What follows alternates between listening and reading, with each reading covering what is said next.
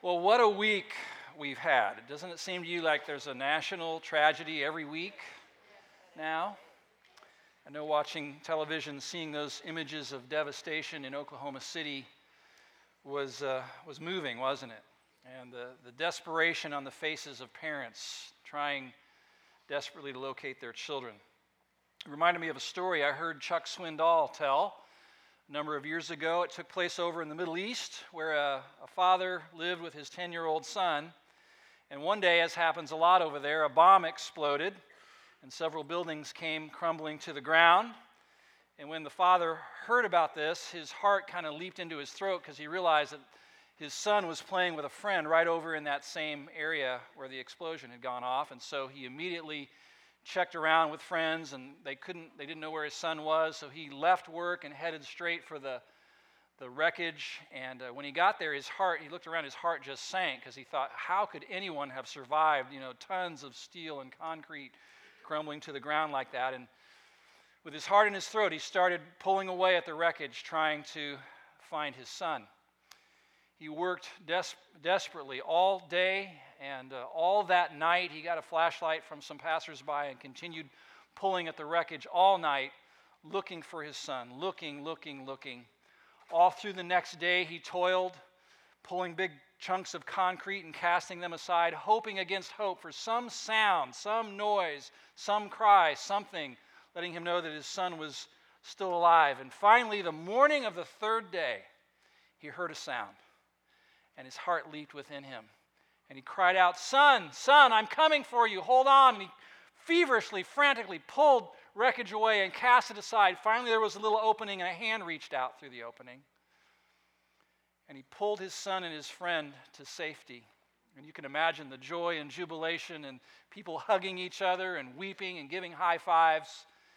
Father hugged his son and his friend, and then the son turned to his friend and he said, I told you he'd come.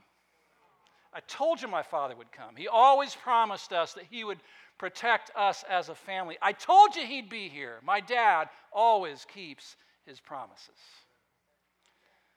Well, I want to talk to you today about promises, and promises are powerful, powerful things, especially promises that are kept, right? In fact, when you think about it, the most important thing about any promise is the promiser and the character of the one who's making that promise and their ability to make good on it. Now, this is Memorial Day weekend, which, as we know, is a, a, national holiday devoted to remembering and honoring those who gave their lives in service for our country, who were willing to sacrifice themselves in order to protect others. And I think that there's an unspoken promise that is made by the citizens of a country to those who risk their lives to protect it. And it's this serve well on our behalf, even give your life if that's what is called for. Do that, and we will not forget you as long as we live. We will honor you, we will honor your service, your memory, and we'll seek to support your family in the event that you do not come back home. And so, on this Memorial Day weekend, I'm wondering how many of you know or love someone who lost their life in military service for this country. Could I see your hands? Many, many, many of you around the room. You can go ahead and put your hands down. And a little later, you'll have the opportunity to honor that individual in a special candle lighting ceremony that we'll experience together. Well, here at New Life, we also call this weekend Hope Weekend because each year at this time we come together as a church family not only to honor those who died in military service, but also to acknowledge all of our losses as a church family over this past year. I've come to believe that this is a, a, necessary part of being a healthy church family. You know, the Bible says, rejoice with those who rejoice, and what? Mourn with those who are mourning. And that's just what church families do. And today is set aside specifically for that purpose. But in the midst of our mourning, in the midst of our grieving, it's so encouraging to know that we can grab hold of the promises of God. Amen? God's promises, those covenant promises that give us a solid hope even in the midst of our grieving. They are certainly anchors for our soul.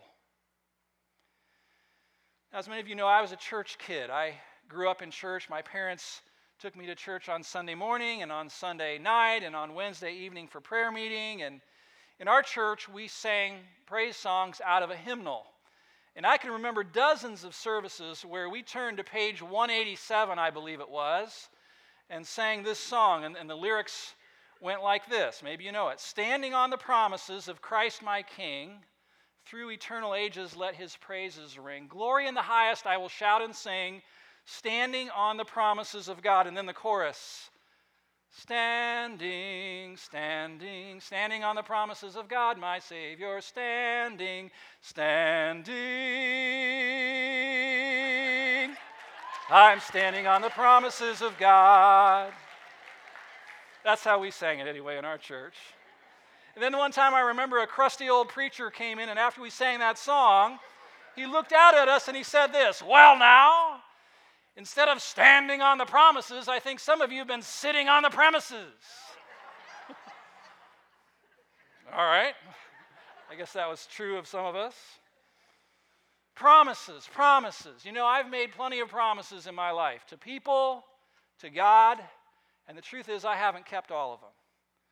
And that's probably the same with you. And I can think of people who promised things to me and didn't keep their promises, didn't follow through.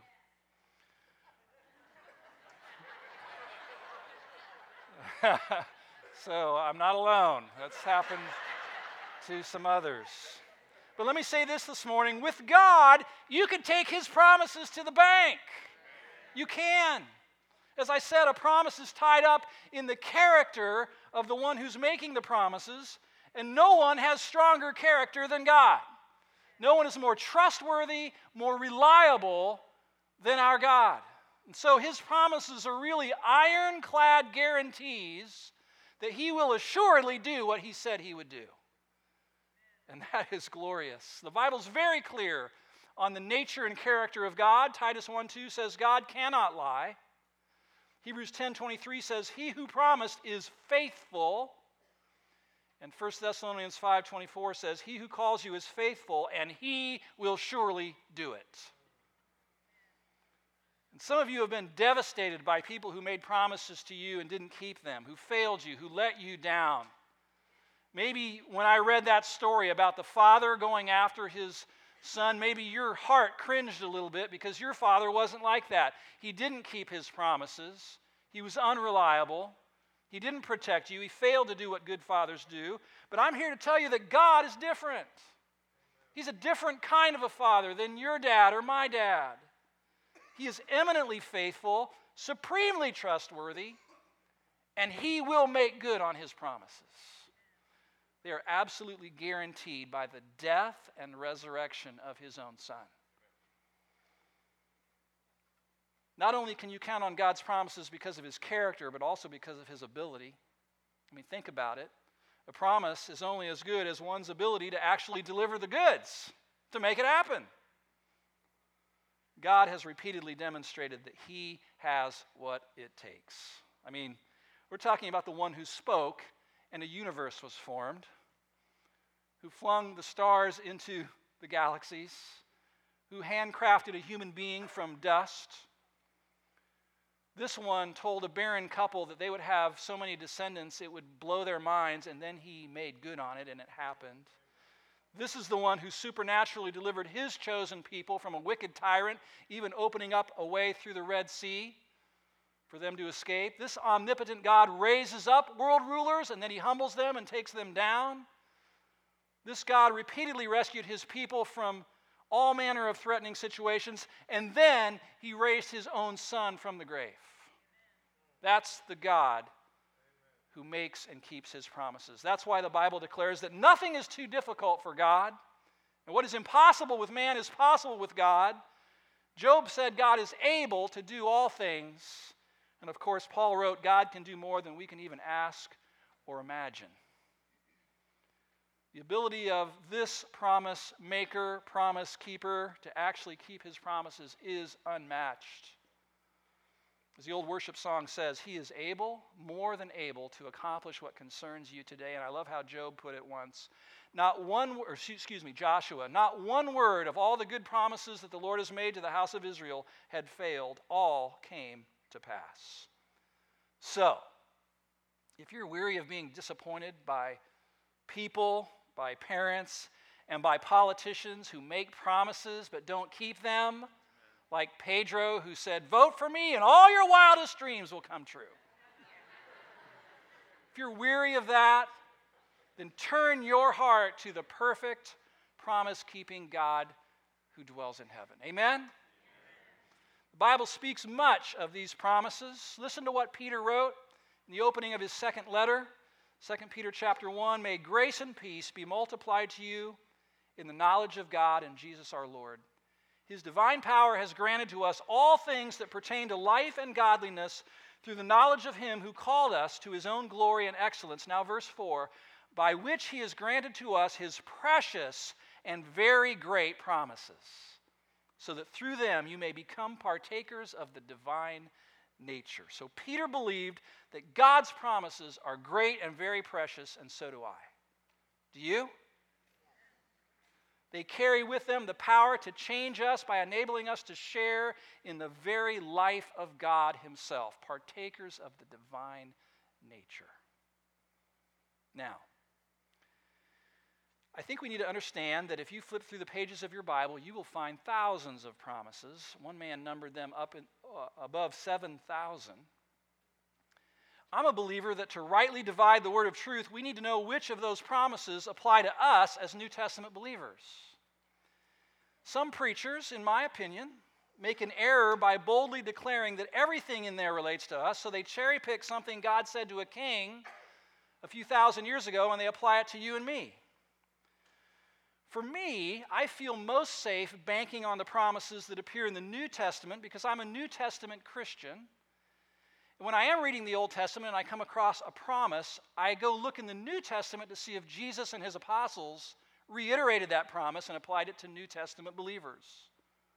That way, I feel confident that I'm actually in the group that the promise was intended for. Does that make sense? That's me, that's where I'm at. It's like if you promise to buy your son an iPad, my son should not come to you and say, Where's my iPad? Because you promised that to your son. This is part of rightly dividing the word of truth, which God calls us to do. So I just wanted you to know where I'm at on that. And by the way, the book of Hebrews tells us in chapter 8 that the covenant of which Jesus is mediator is superior to the old one, and it is founded upon what? Better promises. And so the new covenant promises are better than the old covenant promises anyway. And here's an important thing to know God's promises to his people are secured in Jesus Christ. Listen to this. Listen. 2 Corinthians 1:20 Paul wrote for all the promises of God find their yes in Christ. That is why it is through him that we utter our amen to God for his glory. You say what does that mean? That means that a prerequisite for experiencing the blessings of God to his people is being in Christ, being a believer, being a born again Christian person. All the promises of God are yes in Christ. So, Pastor Steve, what are these exceedingly great and precious promises? Well, you can pull that uh, study guide out of your worship folder. I've tried to put it in a form for you today that you can take with you and tape it to your mirror at home or tack it to your bulletin board at work, refer back to it again and again. There are many, many new covenant promises. I've just pulled out, I think, what I got, 18 on there. And some of them I'll just touch on very lightly, and others will pull over and park a little bit. We're going to do kind of a flyover of some of the most encouraging, hope giving promises of God found in the New Testament. And what I want us to see today is that God has a promise for our every need. Did you know that? Everything you really need. Note that. Everything you really need you have a guaranteed promise from God for. He has secured it for you in Christ. I don't know if you believe that yet. I'm hoping by the end that you will. Well, let's dive in here. I, I, I love this first one. Well, I love all of them, but I really like this first one. It's perhaps the most sweeping promise in the whole Bible. It's found at the beginning and at the end and all the way through it. It's the promise of God's eternal presence with his people. God's eternal presence with his chosen people. I find it in 2 Corinthians 6:16 where Paul wrote, "We for we are the temple, the dwelling place of the living God, as God said, I will make my dwelling among them and walk among them, and I will be their God, and they shall be my people."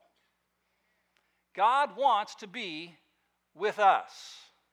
Would you say that with me? God wants to be with us. Now make it personal. God wants to be with me.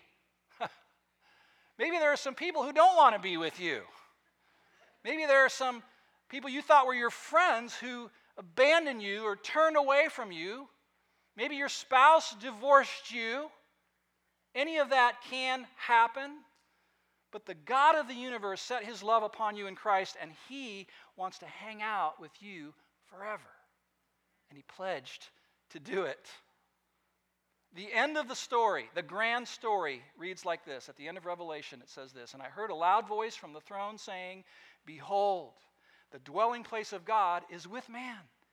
He will dwell with them, and they will be his people, and God himself will be with them as their God. You can almost hear the sigh of satisfaction coming from the Father himself. Finally, we're all together, and nothing will ever separate us. That is a glorious promise. Promise of God's eternal presence. The second promise is one that is very precious, and it's the promise of salvation and eternal life for all who truly believe in Jesus. Now, you probably know this verse, John 3:16. Let's say it aloud together in the, in the version that we have here. For God so loved the world that he gave his only Son, that whoever believes in him should not perish, but have eternal life. And I am so grateful for that word, whoever. Aren't you? That's pretty open ended invitation, isn't it? Whoever. Fat, thin, black, white, rich, poor, churched, unchurched, party boy, prodigal, proud, arrogant Pharisee, whoever believes in Jesus is promised eternal, eternal life. It's hard to imagine a more glorious promise. We heard from a guy in our church this week who's been praying for his dad for years and witnessing to his dad and praying for his dad and witnessing to his dad with apparently no effect until just in the last couple weeks his dad told him, You know what? I prayed this prayer recently God, have mercy on me, a sinner. wow. And God promises eternal life to any and all who will believe in Jesus Christ and his sacrifice. Glorious promise. The next one, number three, is for, for believers, and it's the promise of cleansing forgiveness for all who confess their sins. And you might know this verse as well. Say it with me if you do. 1 John 1 9, I've cashed in on this one many times. If we confess our sins, he is faithful and just to forgive us our sins and to cleanse us from all unrighteousness. Now, this is not talking about being re saved or getting born again, again, and again. This is not the legal pardon that makes people right with God. This is the daily cleansing that is needed because we walk through a dirty world. This is Jesus washing our dirty feet. This is coming to our Father in heaven with whom we've broken fellowship by our sin and humbly owning our sin before Him and then accepting His promise to cleanse us and forgive us. And by the way, I'm going to give you a memorable statement. This might be the most poignant thing I say all morning, okay? So you might want to write this down. Forgiven people forgive people. Jesus said as much, didn't he? Forgiven people forgive people. Why? Because they know they've been forgiven much by God. And so they turn around and extend grace to others. And by the way, thank you last weekend for giving witness to the gospel as one of our dear sisters stood up here and confessed her sin to our congregation, and you forgave her. You gave evidence of the fact that you know you've been forgiven of much, and you were willing to extend that grace to one of our, our dear sisters in Christ. Thank you. We've been forgiven much, so may we forgive much. Well, promise number four is the promise of rest. That's just a great word, isn't it? Rest. Some of you are resting right now. Maybe you're resting too much, so wake up. the promise of rest for the burden weary who come to Jesus. He said this, came from his own lips Come to me, all you who are weary and burdened, and I will give you rest. Now, in its context, this promise specifically refers to people who have been burdened down by the heavy weight of religion, crushed under a massive load of rules and regulations and rituals. And to those worn out people, Jesus offers the promise of rest if they will just come. Thank God, we say this around here a lot. Thank God Jesus was perfect for us. He was perfect for us. He lived the life we could never live. That's the good news. So the pressure is off to have to perform to please God. Pressure's off. He performed for us. And when we get that, that, that causes us to want to live in obedience to Christ, right? Not in order to grind out obedience to try to get God to notice us or like us, but because He loves us and we love Him and we want to serve Him. It's not a burden to us. It's a promise of rest. Performance based religion is out, grace filled rest is in. Praise God. Number five, the promise here is of the Holy Spirit. Jesus promised to give all who believe the Holy Spirit. I believe all Christians have the Holy Spirit. Not sure if uh, the Holy Spirit has all Christians. Here's what Paul wrote Ephesians 1:13, and you also were included in Christ when you heard the word of truth, the gospel of your salvation. And having believed, you were marked in him with a seal, the promised Holy Spirit. Sealed with the Spirit. You ever heard that phrase before? What a glorious promise this is. An indwelling comforter, counselor, empowerer, encourager, sanctifier, convictor, truth teacher, guide, and a few dozen other things that the Spirit does in us, ministries He has in us. God Himself living in us. Wherever you go, He's right there with you. Amen? And what's the Holy Spirit's first name? Holy. On Mother's Day weekend, we were reminded of the truth of the sixth promise, which is God's providential working for the good of all who love Him. Again, you probably know this verse, one of the favorites in the Bible. Say it with me. And we know that in all things God works for the good of those who love him, who have been called according to his purpose. And so many of you have mentioned to me via email or in person that when Gabe and Monica shared their story with us on Mother's Day weekend, that that gave you a new appreciation for this promise that God works in all things not just some things, not just the pleasant things, but all things for the good of his people and for his own glory. So often we can't see it in the moment, right? But time and eternity will reveal this truth. God will bring good out of all things, even evil things.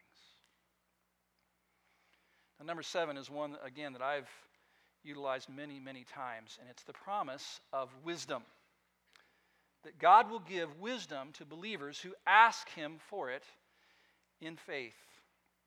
It comes from the book of James, chapter 1, verse 5. It says, If any of you lacks wisdom, anybody fall in that category? Not sure what to do. Let him listen to Oprah. Let him turn to Dr. Phil. Let him go to Wikipedia. No, it says, let him ask God who gives generously to all without reproach. That means he doesn't shame you for asking. Oh, you again? No, he doesn't do that. And it will be given him, but let him ask in what? Faith. So there's a condition here. Let him ask in faith with no doubting, for the one who doubts is like a wave of the sea that is driven and tossed around by the wind. So this promise states that if you're facing a situation you don't know what to do, you need wisdom, that you can ask God for it, believing He'll provide it to you, and He will. You ever experienced that? You say, well, Pastor Steve, what is wisdom anyway? Well, the working definition that I prefer is this Wisdom is seeing and responding to all of life from God's point of view. That's really what wisdom is in the Bible. It's seeing everything in your life, every situation, with God's lenses on, from His vantage point, from His perspective. So when you're asking God to give you wisdom, you're actually, actually asking Him to give you His lenses through which to see your situation. Father, let me have your perspective. And gaining the right perspective is pretty important. Wouldn't you agree? Reminds me of a funny story about some parents who received a letter from their daughter who was away at college.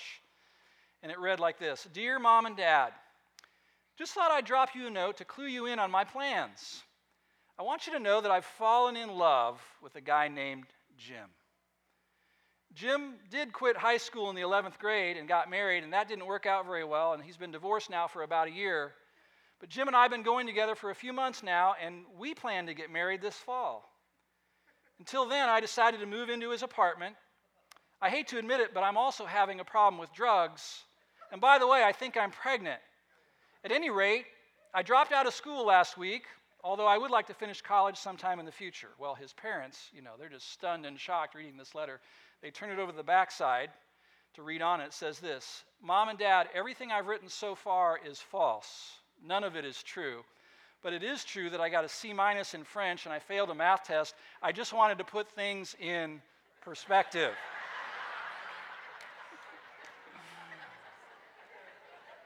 it's good to put things in perspective, isn't it?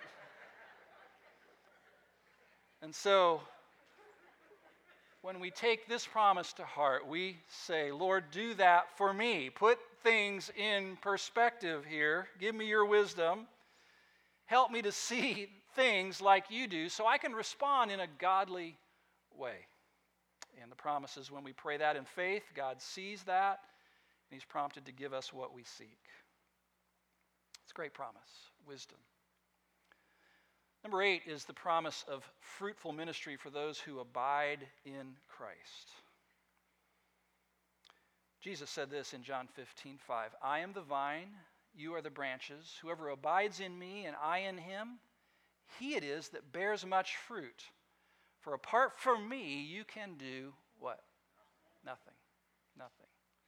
Maybe in church you've heard this little saying or this little axiom before. We minister out of the overflow. You ever heard that before? We minister out of the overflow. We minister out of the overflow. And it always begs the question the overflow of what? Well, this promise tells us that we minister out of the overflow of a living, abiding relationship with Jesus Christ. He's the vine, we're the branches. His life flows through us if we're connected intimately to Jesus. So, if you want to improve your ability to minister to others, start there. Get close to Jesus Christ. It's His life, His power, His wisdom, His truth that flows out through us into the lives of others. Jesus promised fruitful ministry to those who abide in Him.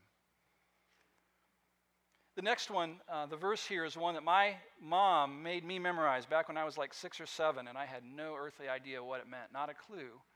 I understand it a little bit more now. 1 Corinthians 10:13. No temptation has overtaken you that is not common to man. So anything you're going through, someone else has been through. You're not alone. God is faithful, and he will not let you be tempted beyond your ability, but with the temptation, he will also provide the way of escape that you may be able to endure it. See the promise? This is the promise of a way of escape for Christians who are being tempted. For the believer, it's saying every temptation comes with a divinely planned escape route. The question is, will we find it and will we take it? In my experience, sometimes the escape route is an interruption. I was going to sin, I was intending to sin, and I got interrupted. Sometimes it's a distraction, sometimes it's a flashback, sometimes this way of escape takes the form of your mother's voice ringing in your head saying, If you do that, buddy boy, you're going to regret it. Maybe that's the way of escape. For certain kinds of temptation, the escape route is simply run. Run, run away, run, Forrest, run. The escape route is the door over there. Like when Joseph was being seduced by Potiphar's wife, what was the way of escape? The door. Get out of there. Run like the wind, man. No matter how seductive the temptation, God has promised his children to provide a way of escape. You know what? You don't have to sin, and neither do I. There is an escape route if we'll just believe God's promise of providing it and find it and take it by grace. Number 10 is the promise of God's nearness for those who are submissive and contrite. Some of you need to hear this today. Would you read with me James 4 7 and 8? Submit yourselves, therefore, to God. Resist the devil, and he will flee from you. Draw near to God, and he will draw near to you. Cleanse your hands, you sinners, and purify your hearts, you double minded. Let me say it this way God promises that you're never so far away from Him that you can't turn and come back home to the arms of the Father. Isn't that a great promise? Isn't that what we see in the, the parable of the prodigal sons? Father waiting with open arms. I wonder how many of you have had a season in your life where you wandered far away from God? Can I see your hands? All right. How was it out there? Was it great? Or was it overpromised and underdelivered? Let me ask you this How many of you found that God was waiting with open arms once you turned and came back to Him in humble confession and submission? Yes. He's like that, isn't He? Maybe that's why you needed to be in church today to hear a preacher get up and say, You are not too far away from God. If you'll just turn Come back to Him. The Bible word is repent, right? Come back to the Father. Because of Christ, He will take you back. There's a lady in our church these days who years ago used to attend here. She was, a, she was in a group I led like 20 years ago. Then she wandered away from God and from the fellowship and got involved in all kinds of things. Several months ago, I saw her right here in church. And she met me right down front here after the service, and she said with tears, I think I'm ready to come back to God. I hope He'll have me back. And because of this promise, I could look her in the eye and say, He'll have you back. If you humbly repent and turn to Him in faith, His arms are open. You're never too far from God. It's not, you can't do anything that would cause you to be so far from God that He would not take you back if you come humbly to Him. That's the kind of father he is. Praise God for that. And that lady's been back with the Lord and back here ever since. Draw near to God, and he will draw near to you. Well, I don't have time to talk about the next three. You can look at these on your own. There are prayer promises to people who bring their needs and anxieties and worries and requests to God. He makes some wonderful promises to those folks. Number 14 is the promise of sufficient supply for people who are generous, that he who refreshes others will himself be refreshed. Wonderful promise. Number 15, here's a verse to memorize. Philippians 1 6. I am sure of this, that he who began a good work in you will bring it to completion at the day of Jesus Christ. God will finish what he started in you. Completion of the work. You can count on it. God's not done with you yet. Amen? If you're still breathing, living, God's not done with you yet. I want you to look at your neighbor right now and tell them, Be patient with me. I'm a work in progress. Be patient with me. I'm a work in progress. Now, some of you are a piece of work, but that's something else.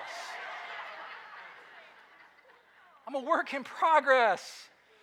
God promised to mold and shape and form each of us into the image of his son, Jesus, during our lives here on this earth. But when you get to the end of your life here, however crisp that reflection is of him or however dull it is, when you first lock eyes with the second person of the Holy Trinity, you will be like him because you will see him as he is, the Bible says. God will finish in you the work that He began. There might be twists and turns along the way, there likely will be, but He will do it. He who promised is faithful, He will do it. You can take that to the bank. It's signed, sealed in blood, and delivered. Those he justified, he also glorified, past tense, as if it was already done. Praise God for that. Now, these last three promises apply specifically today to us as we take some time to remember and acknowledge our losses and grieve over them. Number 16 is the promise of Christ's return for all true believers.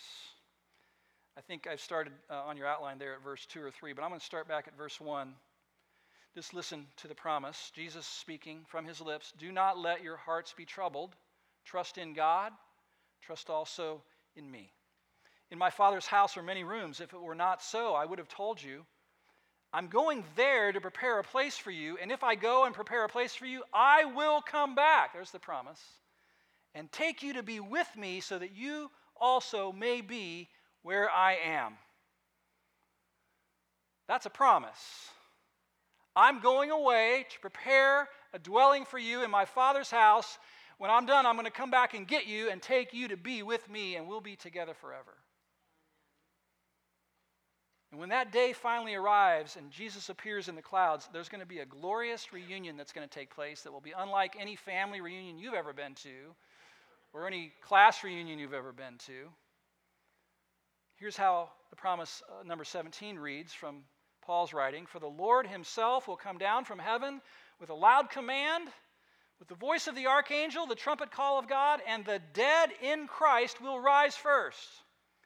After that, we who are still alive and are left will be caught up together with them in the clouds to meet the Lord in the air, and so shall we ever be with the Lord. So that's a promise of a reunion one day for all those who are in Christ, all true believers.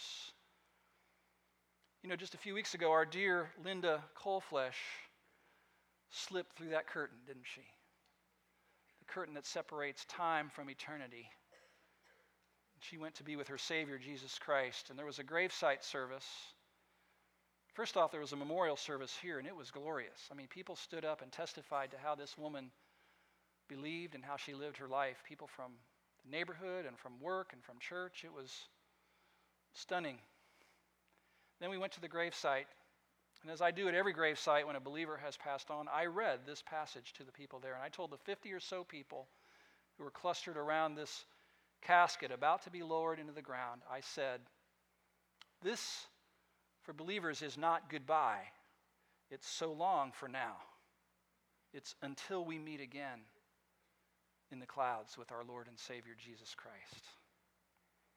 This promise tells us that we will see Linda again on the other side. I will see my grandparents again. You will see your loved ones again who were in Christ, who passed on.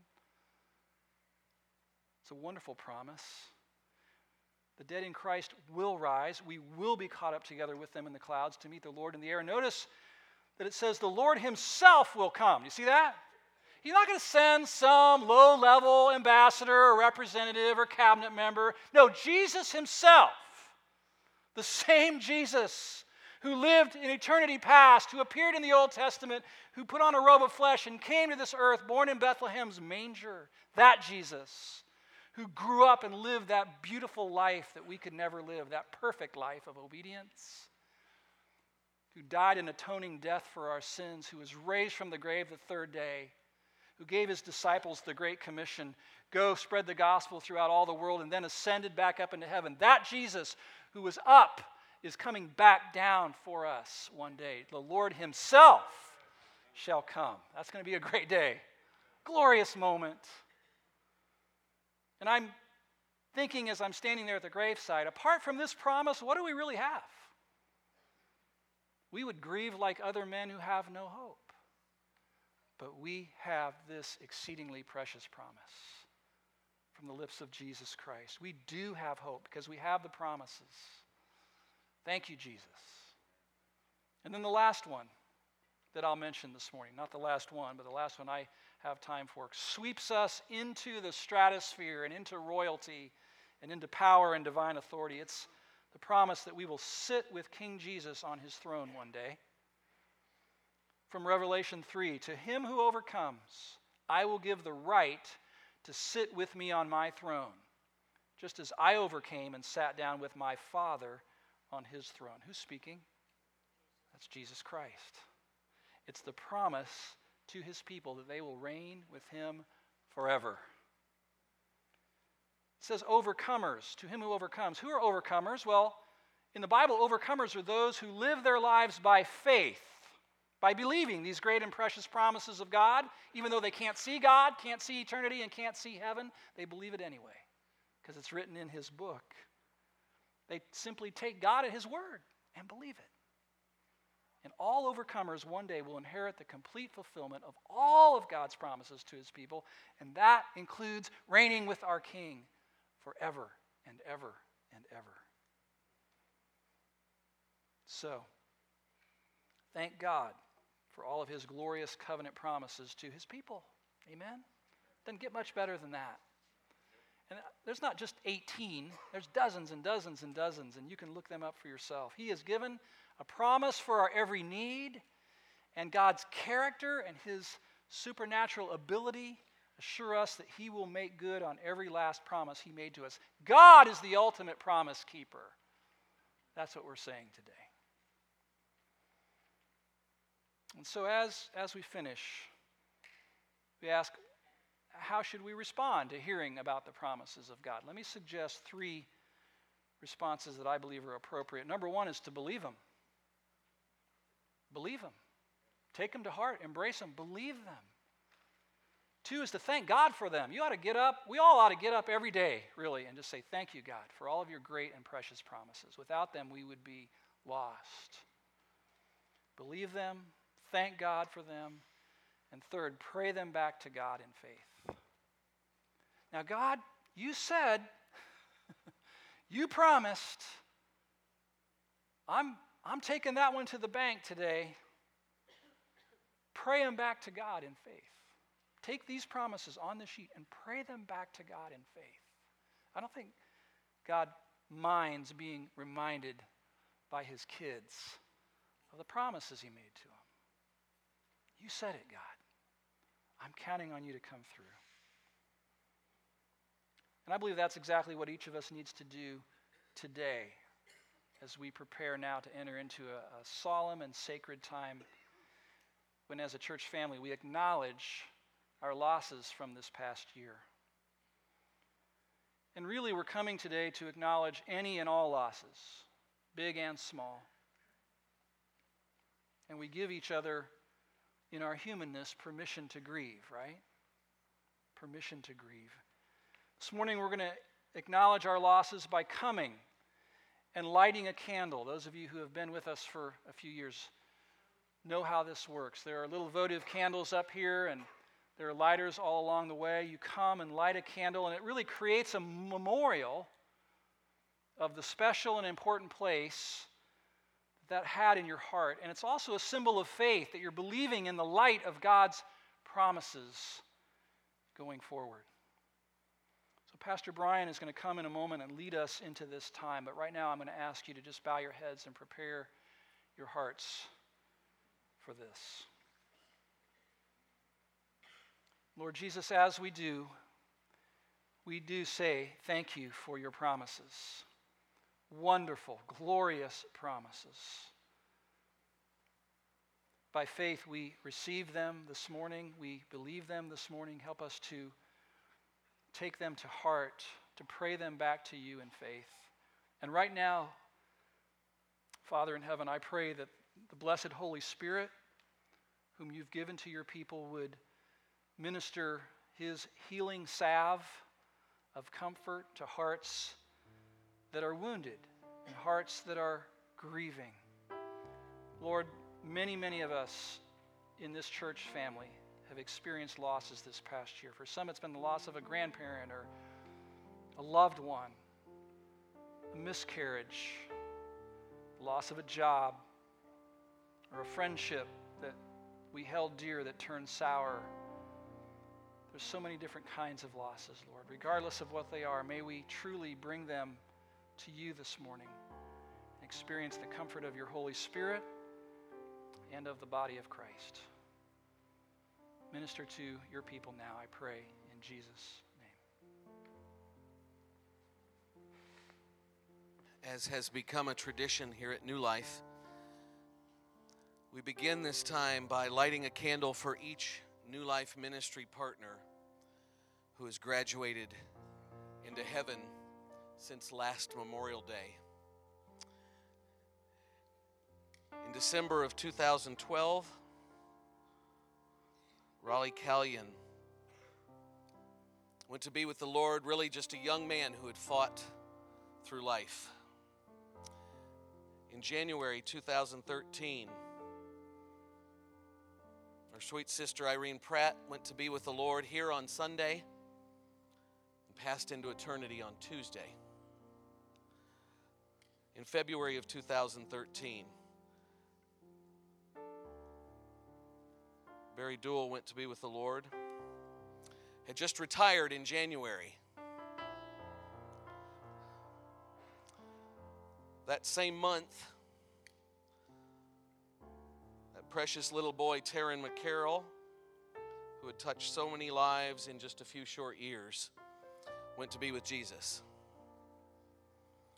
And as Pastor Steve talked about, in April, Linda Colflesh, our dear sister who fought a long, valiant battle with cancer,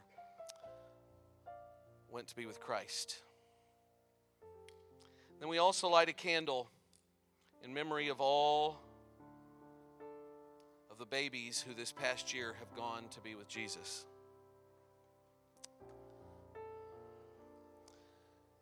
As our worship team sings, as our prayer partners are here at the front, we have the opportunity, each of us, to come to this altar and acknowledge our losses.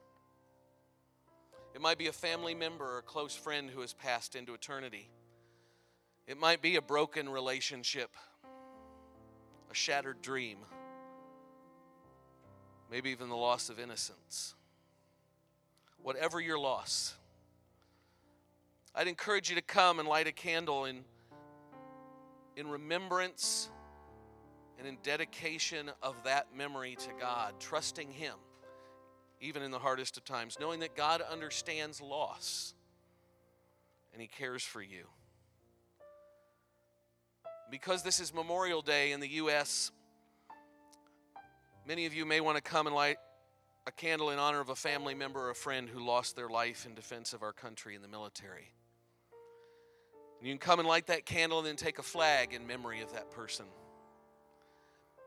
I'd also ask that because we are a community, as people come, that if a friend or a family member comes, that you come and join them and pray with them and over them in this time of memorial. Again, our prayer partners are here. If you'd like someone to pray with you, I'd encourage you to come and use them too. Let's enter into this time of remembrance. God, we come trusting you.